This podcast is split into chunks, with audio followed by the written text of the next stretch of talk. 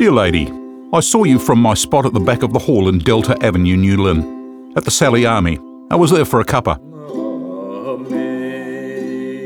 Shrill elderly voices sang Amazing Grace after the morning tea. You could scarcely move for Zimmer Frame's lukewarm tea and lemon slice with a seductive aftertaste. And just a wee while after we started and the Major had spoken her soothing words, in you came. You with your tousled blonde hair and your friend on your arm. You walked confidently but carefully, and you helped your friend to find a place.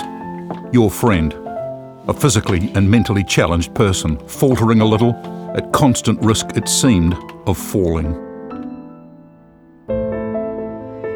And even from behind you, I picked up a sense of knowing and loving this broken soul beside you. And I thought of the many I've seen strut the stage, including me. And I watched your hand, with practiced but gentle ease, soothe a barely comprehending twitching hand beside you. And I beheld your patient smile, and to borrow a line, methought the voice of angels as heaven in answer rang. But, dear lady from the Delta Avenue Sallies, you with your gentle dignity, so rarely do I see one like you in my galaxy.